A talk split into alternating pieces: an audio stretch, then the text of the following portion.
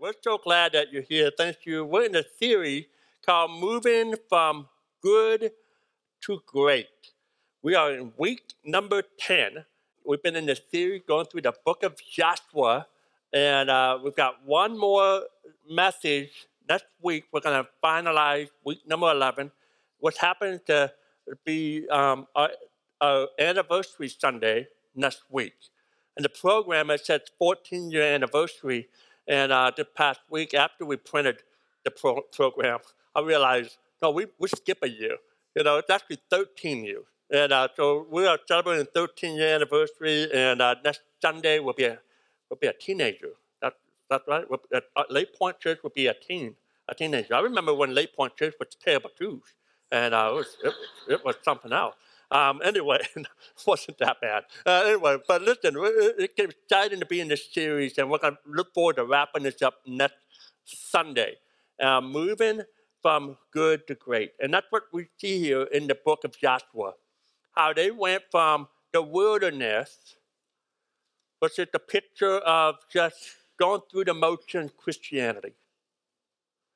You know, just kind of checking off the checklist. I went to church you know, at least two times a week, uh, two times a month. You know, I read my Bible here and there. You know, you're casually just doing the Christian stuff. You're, you're a follower of Christ. I'm not denying that. If you're in the wilderness, you have a relationship with Christ. You're just not growing in your relationship with Christ. And we kind of started off this year with the series. I said, no, my goal and my prayer for each and every one of us is, is that, that you will move from that, that type of Christianity that's going through the motion uh, uh, where you can step into spiritual greatness. Uh, and, and that's, been, that's my prayer for each and every one of us here. And, and it's an intentional step. You know, this just doesn't happen. There are things you have to do intentionally to take those steps. And that's what we see in the Israelites. There were things that they had to do to be intentional to go from the wilderness to the promised land. And the promised land, if you've been in this series, is the picture of the victorious Christian life. And what divided the, the wilderness from the promised land was a river called the Jordan River. And, and, and, and that was the, the faith decision that they had to take to go from good to great. The faith steps that you and I have to constantly take in our lives to keep growing in our walk with Christ. We have to take those steps. We have to constantly cross the river Jordan in our lives. And, and, and, so this is where we're at, okay? In chapter 22 is where we're landing today. Now look at chapter 22. And in chapter 22, um, you know, we kind of see a, uh, what, what Joshua had been kind of dividing the, the, the, the land of the promised land. In fact, um, chapter 14 to chapter 22, it, it, you know, Joshua's really exciting to read. Until chapter 14, it gets kind of slow. You know, it's all about, okay, for the, this tribe, this is your land, here's your marker, from here to here to here and there. You got to take this land, this is your land. And then the next chapter will be about another tribe. Okay, this is your land. And so it's all about territories, and, and, and, and so kind of a slower read in the book of Joshua. And, uh, and so, but we get to chapter 22, and Joshua is still doing this conversation, having a conversation about the different tribes and about the different land. Now, one other thing before we jump into this, uh, it's been it's seven years now since they crossed the Jordan River. Seven years that they've been in battle, fighting in war, uh, in the conquest of Canaan, the conquest of the Promised Land. So seven years, and, and things are settling down a little bit. There's still work to do, but not, you know, it, hey, you go into different areas, you got to still keep working, you got to still keep cleaning out, keep getting rid of the enemy, you know, but we're not going to be united like we were before. We're all going to be kind of you know, doing your own things in, in each different areas of the promised land. All right? And so it's been seven long years, a seven year battle, seven year war, so to speak. And so we jump into chapter 22, and we see a conversation that Joshua had with two and a half tribes the tribe of Gad, the tribe of Reuben, and the tribe and the half tribe of Manasseh. And so we pick this up in Joshua chapter 22 and verse number 1. Joshua called those, those tribes together. Verse number 2, he told them, You have done as Moses, the servant of the Lord, commanded you, and you have obeyed every order I've given you. During all this time, you have not deserted the other tribes. You have been careful to obey the commands of the Lord your God right up to the present day. So let me give you a quick backstory what happened in here. Before the Israelites crossed the Jordan River, no, seven years late, past seven years, you know, they were with Moses. And they were getting ready for, hey, we're, we're getting preparation to cross the Jordan River. And Gad and Reuben and the half tribe of Manasseh went to Moses and said, Listen, we, we are excited about everyone going to the promised land. We're excited about what, what's there. But we like this side of the Jordan River. We like the west side. We want to be west side people. Okay? We want to live here because the land is great for, uh, for, for livestock, horses and cows and and it, it's fertile land. And, and, so we like to stay here. And you see this, by the way, in Deuteronomy, I believe it's chapter 13. And, and, and Moses, you know, Moses at first was kind of like, wait a minute, no way, no, no, we're all in this together. You're going to go over to the promised land. And you're going to fight. And, and, and the two and a half tribes, uh, the, the men were like, listen, Moses, we hear you, and we are willing to do that. We are willing to go and say goodbye to our families, to our wives and our children, and we're willing to, to pick up the sword and to fight along with everybody else as long, as long as it takes. We're willing. And so Moses like, okay, okay, I hear you. All right, that, that's a good deal. You guys fight the war, however long it takes, and then when the war is over, then you guys can go home and, and, and to your family, and you guys can claim the land on the west side of, of the Jordan River. And so the deal was made. Everybody was happy. And so that's kind of the backstory, all right? And so this is Joshua, seven years into the promised land, verse number four, verse number four now. Joshua said, Now the Lord your God has given the other tribes rest as he promised them. All right, war's over. So go back home to the land that Moses, the servant of the Lord, gave you as your possession on the east side of the Jordan River. But be very careful to obey all the commands and instructions that, the, that Moses gave to you. Love the Lord your God, walk in all his ways, obey his commands, hold firmly to him, and serve him with all your heart and all your soul. And so Joshua blessed them and he sent them away, and they went home. And seven years was over. And, and so Joshua said, You can go home. You, you are blessed. And, and he blessed them. He blessed them on the way out. He tells them, Hey, stay faithful to God, obey Him, serve Him, and, and, and the next few verses, we're not going to read them, but Joshua basically loads them up with treasures and more livestock and all the things that they plundered in the conquest of the promised land. He just really blessed the socks out of them. And so you guys go home to your family. Well done. Thank you for serving. Thank you for being faithful to the to all of us. Thank you for being uh, uh you know, comp, you know uh, uh, uh partners here and, and, and, and fighting this war. Now, they go home. And this is where our story just kind of takes a crazy left turn.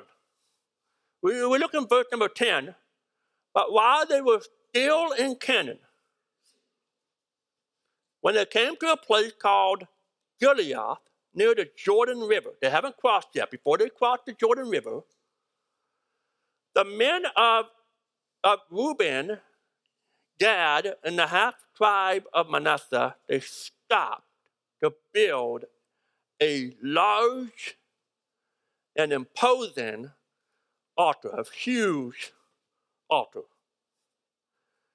And the rest of Israel, verse 11, heard that the people of Reuben, Gad, and the half tribe of Manasseh had built an altar at Gilead at the edge of the Canaan of the land of Canaan on the west side of the Jordan River. And then the Bible says, and the whole community of Israel gathered at Shiloh. By the way, Shiloh was the capital. Before there was Jerusalem, it was Shiloh. This was where the, the tabernacle was. Uh, and, and so the, the whole community of Israel gathered at Shiloh and prepared to go to war against them. Now, now what just happened here? For, for seven years, right, they have been fighting together as one nation, one army, one family. The two and a half tribes said, We're going home. Joshua said, Okay, go home. We'll bless you on the way out. On the way home, they stop and build this altar. And all of a sudden, the nine and a half tribes, they all get together and say, Let's go kill them. Let's get rid of them. It's go time. you know, and, and, and, I'm sure you're like, what, what, what, what, the, what's the deal here? What happened? What did I miss? It, it's like when I, when I watch TV sometime at night and I'm watching a show, you know, my wife watching the show, you know, because it's happened more to her than to me. And, I, and we're watching something and, and she nods off for about 10 minutes. And I just keep watching the show. I don't pause the show. I mean, I mean, I, you know, it's her fault for falling asleep. And, and, and then she'll wake up about 10 minutes later and she's like, what did, what did I miss? What, I said, you know, I, I, I said, well, you fell asleep for about 10 minutes. And I said, well, who's that person? And what, what's going on here? What just happened? And I said, you know, thankfully today we can rewind. So I, I have to repeat 10 minutes of my life again, but, you know, for her, I do it, right? And so we, we go back. Uh, now, back in the old days, before DVR, you know, if that happened, uh, you were kind of stuck with, well, I don't know. You know, you just have to kind of figure this out. And, and, and so this is, it feels like right here, right, that we kind of press the snooze button here on, in Scripture, and we're just like, what, what did I miss? What, what, what, what happened here? What, what, what, what's going on? All of a sudden, you know, the, the, the one big happy family Everyone's great. Everyone's high fiving each other. They got presents to go home. They, they, they build an altar. And all of a sudden, everyone's mad and like, oh, we got to go kill them. What, what, what, what, happened? Uh, we pick up the story, verse number 13. And uh, we kind of see the, where the conflict is really happening here. First, they sent a delegation led by Phineas, not the guy from Phineas and Ferb okay, you know, for the, you know, this is, this is a real person, okay, and this is the, this is the man of God. He's the priest. He is the priest. All right, and, and so they sent a delegation led by Phineas, the priest, to talk with the tribes of Reuben, Gad, and the half tribe of Manasseh. So Phineas, he, he brings up the, the, the, the, the guys on the, on the other side of Jordan and said, listen, we're, we're going to go confront Gad, Reuben, and the half tribe of Manasseh. So, the, so, so here we got Phineas and a man from each tribe, so 10 men. And they come over to meet with them. They come to have a, they have a come to Jesus meeting. All right, and so verse 15, when they arrived in the land of Gilead, they said to the tribes of Reuben, Gad, and the half tribe of Manasseh. The whole community of the Lord demands to know why you are betraying the God of Israel. How could you turn away from the Lord? And, uh, how dare you build an altar for yourselves in rebellion against Him? What, what are y'all thinking? And so there's this assumption that Gad Reuben and half, uh, half the tribe of Manasseh had built this altar to a new God or, or, the, or a different form of worship that violate the laws of God. And they thought, well, we'll just do, we'll worship God in our own way, or we'll worship a new God. And so they're down, they're, they're, you know, the nine and a half tribes said, you guys are going down a very slippery slope here. You know, what, what's happening here? Verse number 17. Was our sin at Peor not enough? Peor is a, a story that happened in Numbers chapter 25. You want to write that down. Numbers 25. This, again, this was before the promised land. This was when Moses was alive. Uh, they were in the wilderness, getting ready to, to take the promised land. And while they, you know, they were camping out, not too far from the promised land, you know, they were kind of camping out, and, they, and some of the Israelite men noticed uh, some of the Moabite women, the Moabite, you know, foreigners that were not of the Israel camp. And they were uh, sinful, they were committing sin. They were, they were inviting them to, hey, why don't you have sexual relations with us? And, and, and, and the Israelite men said, okay, hey, these, these, these uh, Moabite women are hot. Uh, and they've got no morals. Let, let's go over there and let, let's commit sin with them. And, and of course, God came down and said, What are you guys doing? I'm giving you the promised land and you're acting on your lust. And so, right there on that day, 24,000 Israelites, God gave a plague, and 24,000 Israelites died. The wrath of God because of the sin at Peor. Uh, and so, you know, you got the black stain uh, uh, that's very fresh on the, the mind of the Israelite and the delegation. They're like, hey, was verse 17, was our sin at Peor not enough? Have you all forgotten? He said, to this day, we are not fully cleansed of it. In other words, there's still people that are sick from the plague. Some 24,000 died, but there's so many more that are still dealing with the aftermath of the, of the sin. Been years. You know, he said in verse 18, and yet today you're turning away from following the Lord. If you rebel against the Lord today, huh, he will be angry with all of us, not with just you guys, but it can affect us. It, it can ruin us. And then he said in verse number 19, they said, listen, uh, I'm sorry, verse number 20, they brought up the, the story of Achan. We did a sermon, a message earlier in the series about Achan. It said in verse 20, didn't divine anger fall on the entire community of Israel when Achan, a member of the clan of Zerah, when he sinned by stealing the things set apart for the Lord? He was not the only one who died because of his sin. So they're like, hey, remember 14 chapters ago? 14 chapters ago. I mean, remember when, when Achan put, you know, the, the devoted things he stole from God, the devoted things that belonged to him. And, and, and we went to battle. We went to battle against the little town of Ai. We thought we were going to beat them up. We sent the JV team to go take care of Ai, and uh, we, got, we got blown out of the water. We had men that died because of the sin of Achan. Don't y'all remember this? And so, guys, listen, you, you, you, you, y'all tone deaf here a little bit. You built this altar. Guys, you know, been blessed by us. We sent you home and you built this altar. What, what were y'all thinking? What, what's the matter with you guys? And, and, and I love the response that we see from the two and a half tribes. Verse number 21.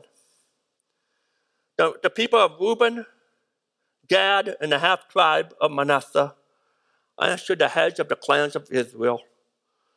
The Lord, the mighty one, is God. The Lord, the mighty one, He is God. He knows the truth. And may Israel know it too. We have not built the altar in treacherous rebellion against the Lord. If that's so, if we have done so, then don't spare our lives today. I mean, just take us out. If we have built an altar for ourselves to turn away from the Lord or to burn or to offer burnt offerings or grain offerings or peace offerings, may the Lord Himself punish us because we're violating the, the, the worship laws. He said the truth. Here's why we built this altar. Here's the truth. We have built this altar because we fear that in the future, not now, but in the future, your descendant will say to our descendant, your children and grandchildren and great, you know, go on and on and on. Well, forget about this arrangement. They're going to forget that we're one nation. We're afraid that this Jordan River is going to be a, a, a dividing line, and that we're going to be separated. I'm, we're not worried about that now. We built this altar as a reminder for future generations. You see this? It said, uh, uh, back in 24, the truth is we built this altar because we fear that in the future your descendant will say to ours, What right do you have to worship the Lord, the God of Israel? The Lord has placed the Jordan River as a barrier between your people, between our people and you people of Reuben and Gad. You have no claim to the Lord. So your descendant may prevent our descendant from worshiping the Lord. He said that, that's why we built this altar. We, we want this altar, what we see in the, in in the chapter, uh, that altar was called witness. This was to be a memorial. We see it's a memorial. So we decided in verse number 26, we decided to build the altar not for burnt offerings or sacrifices, but as a memorial. It's a reminder for our descendants and your descendants that we too have the right to worship the Lord at His sanctuary with our burnt offerings, sacrifices, and peace offerings. We're not doing it at this altar. We're doing. We want this to be a reminder that hey, wherever the tabernacle is on the other side of the river, we have the right to be there too.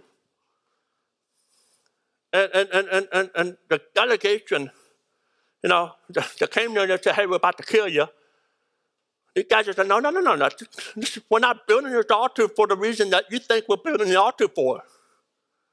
And after they explained to Phineas and the ten men, everyone's like, oh, oh. You know, it got very tense, and all of a sudden the tension went away. Oh, you ever had those moments where, man, you, you thought something was, you thought this was the, the case, the truth, you, you, you, you got all the fat that you think you got all the fat, and you get into that conversation. I mean, you're, you're, you know, you're ready to go. It's go time, right? It's go time, right? And you go in and, uh, and you start talking, and, and the more that you talk, the more you're like, oh, I missed that part. Oh, oh, that makes sense. Oh, okay. And all of a sudden the fish becomes, oh, I love you, you know. we're, one happy family. And that's exactly what happened here. In fact, we see this in verse number 30. When Phineas, the priest, and the leaders of the community, the heads of the clans of Israel, when they heard this from the tribes of Reuben, Gad, and the half tribe of Manasseh, they were satisfied. The Bible said they went back and told everybody, said, hey, it's all good. it's all good. Hey, put your, put your weapons down. We're not going to go kill our, our brothers and sisters on the other side of the river. We are all good. And what a story. An almost oops happened in the history of Israel. And almost, you know, wiping out two and a half of their tribes, all because of a complete misunderstanding. I want to talk about conflict today.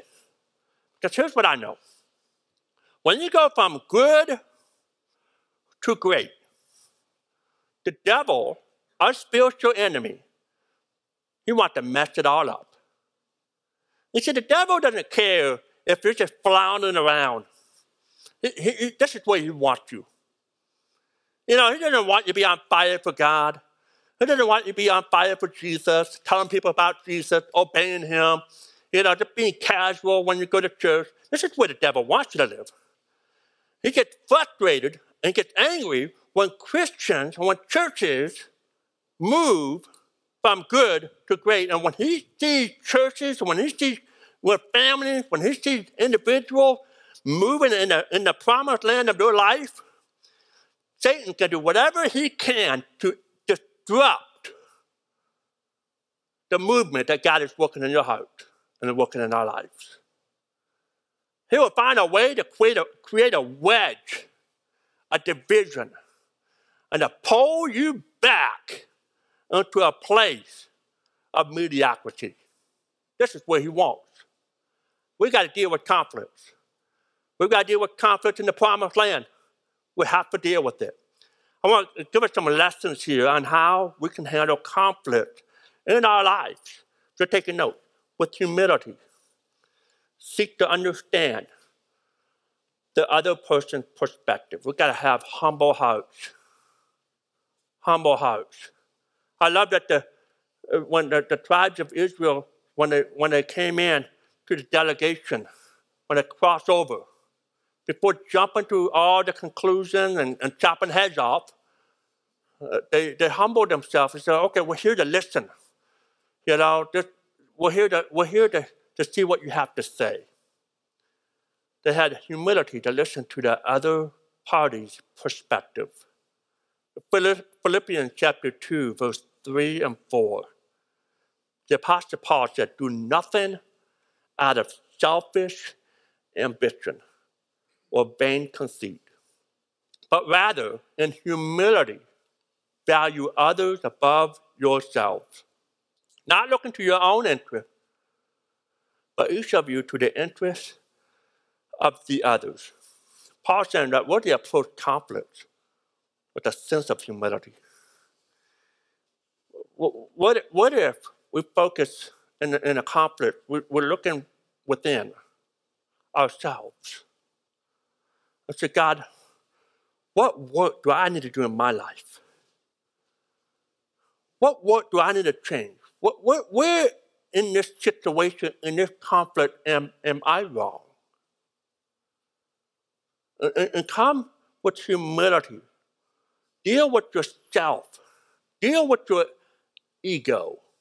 Now, most arguments, most argument, conflict starts because I'm right and you're right.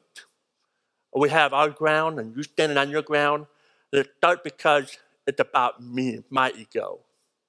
Someone told me this morning after this first service, you know, ego, it stands, it's an acronym, easing God out. I love that. That's what ego is, easing God out. What, what if we bring God back into the equation with our conflicts? Number two, got to communicate clearly and directly. Be direct and clear in your communication. Uh, what the delegation they came over for that come to Jesus meeting, and they directly communicated their concerns about the altar. They didn't beat around the bush. They weren't passive aggressive. They went, "Hey, we, we want to deal with this," and they dealt with it. They dealt with it. If you have an issue with someone, it's important to communicate clearly and directly with them. By the way, I would tell people in a conflict don't say you. Don't point. You did this. You've done this. But rather say, I feel. I feel. Approach the conflict that I feel betrayed. I feel disrespected. I feel dismissed. I feel. And if you're, if you're on the receiving receiving end of that, you need to listen to that. Listen to the feeling of the person that's talking to you. Feeling, I feel. And that can help each other understand where you're coming from and makes it easier to find a peaceful resolution. Number three, avoid making assumptions. I mean, that's the whole problem here, right? They made some assumptions. And, uh, and, and so and thankfully they were able to have a conversation. What if they did it? What if they just assume, oh, they did this, we're going over there and we're chopping heads off? you know, that would have been terrible. You know, and thankfully they were able to have that conversation. And so we have to be careful, you know, not to make assumptions, but to listen. Go back to that listening, to listening to each other. Number four, we got to seek a peaceful resolution. Look for a peaceful resolution. thankfully, these, these tribes got together and they found a peaceful resolution out of this whole mess. Bible says in Romans chapter 12, verse 18, if it is possible, as far as it depends on you, live at peace with everyone. If it's possible. May not always be possible, but uh, you know, it takes two to tango, right? You do everything on your end. You do your part to try to create the peaceful solution. You come with the uh, with a humble heart. You, you you you communicate clearly and directly. Uh, you know, you, you come you, you come with that attitude, with that mindset. You do your part. You pray for the other person to come to the table with their part. And you aim for a peaceful resolution. We should strive for it no matter what, no matter how tough it is. We should aim for it. We should go for peace. I want us, as we kind of close out, I want to let the words of the Apostle Paul in Ephesians chapter 4 speak to our hearts. Verse number 26. In your anger, do not sin. Control your anger. Control your anger. Do not sin. Do not let the sun go down while you are still angry.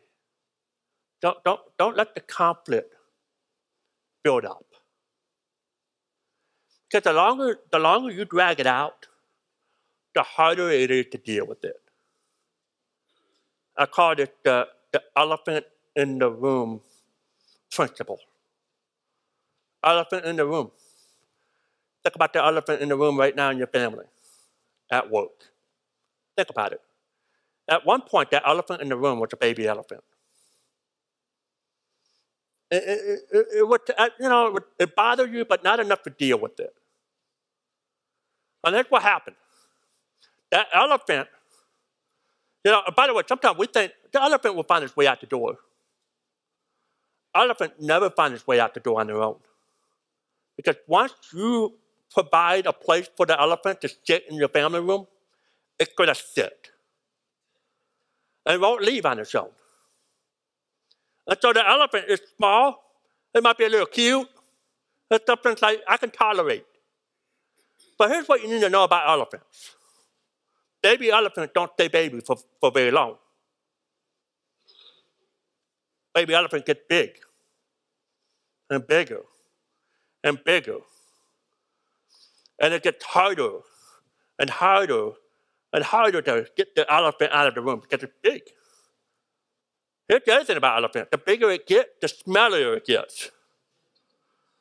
All right, you, you can deal with a baby elephant deposit because it's a baby sized deposit. Not a big deal. Say, okay, I can deal with this. But the bigger the elephant, you don't want to go there because it stinks to high heaven. And you've let that conflict brood over time, and now you've created a monster. That's why I say, don't let the sun go down upon your wrath. Nip it in the bud. Get rid of that baby elephant. The baby elephant's easier to kick out than a big old stinky elephant. You've got to deal with it. Bible, Bible said, do not let the sun go down while you're angry. And do not verse number 27. And do not give the devil a foothold. Oh, we're back to the devil now. It's so important. Because when you allow that sin, when you allow that elephant to grow on you, to grow in your house, to grow at work, in your relationships, you know, the devil, he, he starts to, you know, put a foothold in your life. Now, this idea of foothold, some of us, we've heard sermons on foothold, and uh, we think, okay, you know, we're, we're letting him climb on us. You know, we got a little crevice in our lives, and he got his foot in us, and he's walking all over us. But the word foothold in the original language is the word topos. It means a room. It's much bigger than a little crevice in our life. It's a room. What, what Paul's saying is don't give the devil a room in your life. Don't let him have access in your life. Because once he's in your life, once you start building it, he, he, he will live there. And he will, he will create uh, uh, a, a, a mess and, and, a, and a bigger crisis than ever before. That's what the devil does. That's what, that's what Satan wants to do. He wants to divide and conquer. Don't let it have a room in your life. Don't let the devil have a room in your marriage. Don't let the devil have a room in your family, at work. Don't let the devil have a room at the church. Don't let them have it. Verse number 29 Do not let any unwholesome talk come out of your mouth. But only what is helpful for building others up according to their needs, that it may benefit those who listen. Oh man, when we when we have those conflicts, be careful with our words. Because once those words are spoken, they can't be they can't be taken back. Be careful, use words that build each other up. Verse number 31 Get rid of all bitterness, rage, and anger, brawling and slander, along with every form of malice. But instead, be kind, compassionate to one another, forgiving each other, just as in Christ, God forgave you. Conflicts. I'm going to give you six quick tips. Scott tips. Right? I think might help be helpful in, in your conflicts, in your relationship. Ready? Number one, never call names. Never call names. No reason, no excuse to dishonor or to tear anybody down. Here's the second tip never raise your voice. You know, know what I've learned?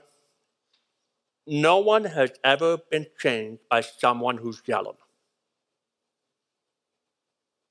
No one is ever changed by yelling.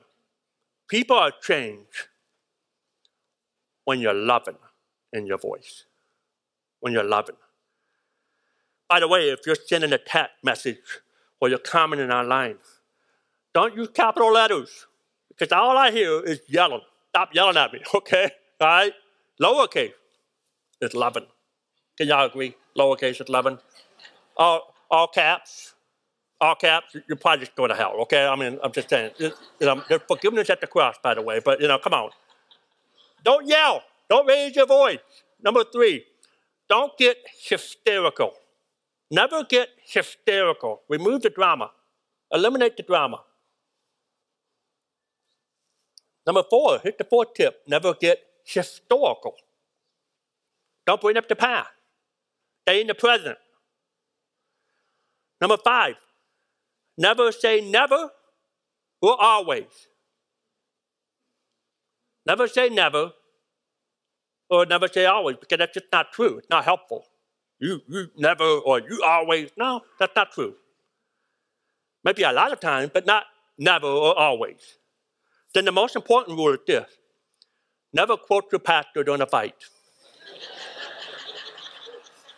don't, don't go there, please. Just leave me out of it. Just leave me out of it, okay?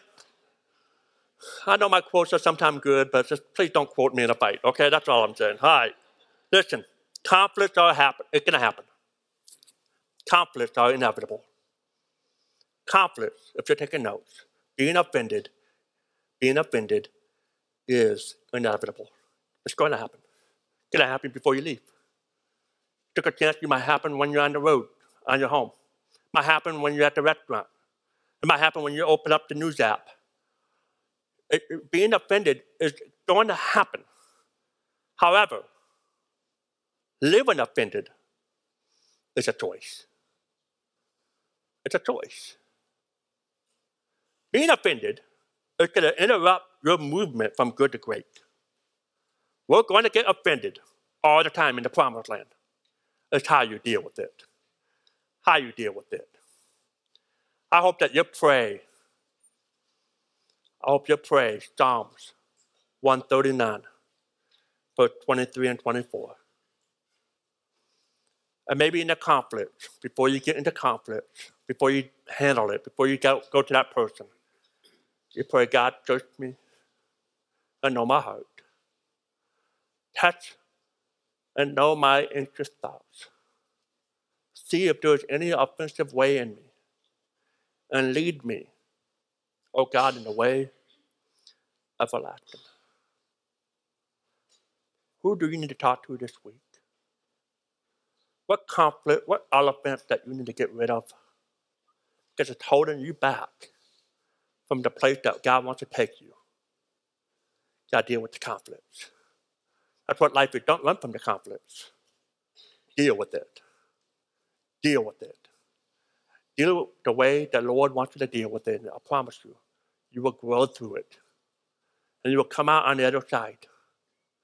And yes, the other person, the other party may not respond, but you do your part for the glory of God. Oh, search my heart, God.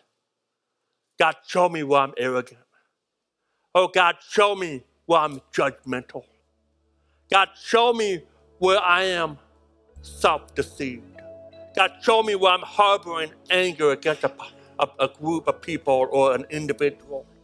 Oh, God, show me where I'm not being kind. God, show me where I'm not being compassionate. God, show me where I'm not being forgiven. Oh, God, help me to get rid of all anger and slander and malice in my life. God, help me to be kind. Help me to be compassionate. Oh, God, help me. Because I don't want to give the devil a foothold, a room, access to me, my family, my marriage, at work, and at church. I don't want to give the devil a foothold. Oh God. Oh God. Search my heart today. Search me, oh God. Our Heavenly Father, we ask that you help us today. Help us to see where we're wrong. God, help us to lead the way in conflict resolution where we can aim for peace. God, help us to be humbled. God, to me, that's the biggest lesson in all of this it's humility. God, you gave your son Jesus to die on the cross. We have offended him in every way with all of our sins, the sins of the world. But he overlooked our faults and died on the cross and forgave us. Oh God, help us with the power of Christ in us to forgive others, to not live offended. But God, help us to make the choice not to live a life of offended, but help us to live a life of peace. God, I don't know what elephants in the room that we need to deal with. Maybe there's an elephant here in our church family. God, maybe there's an elephant in our marriage. Maybe there's an elephant with our kids at work. God, I pray that you will help us this week. Don't let the devil have a foothold a room in our life so that we can go to the place where you want us to go. In Jesus' name, amen.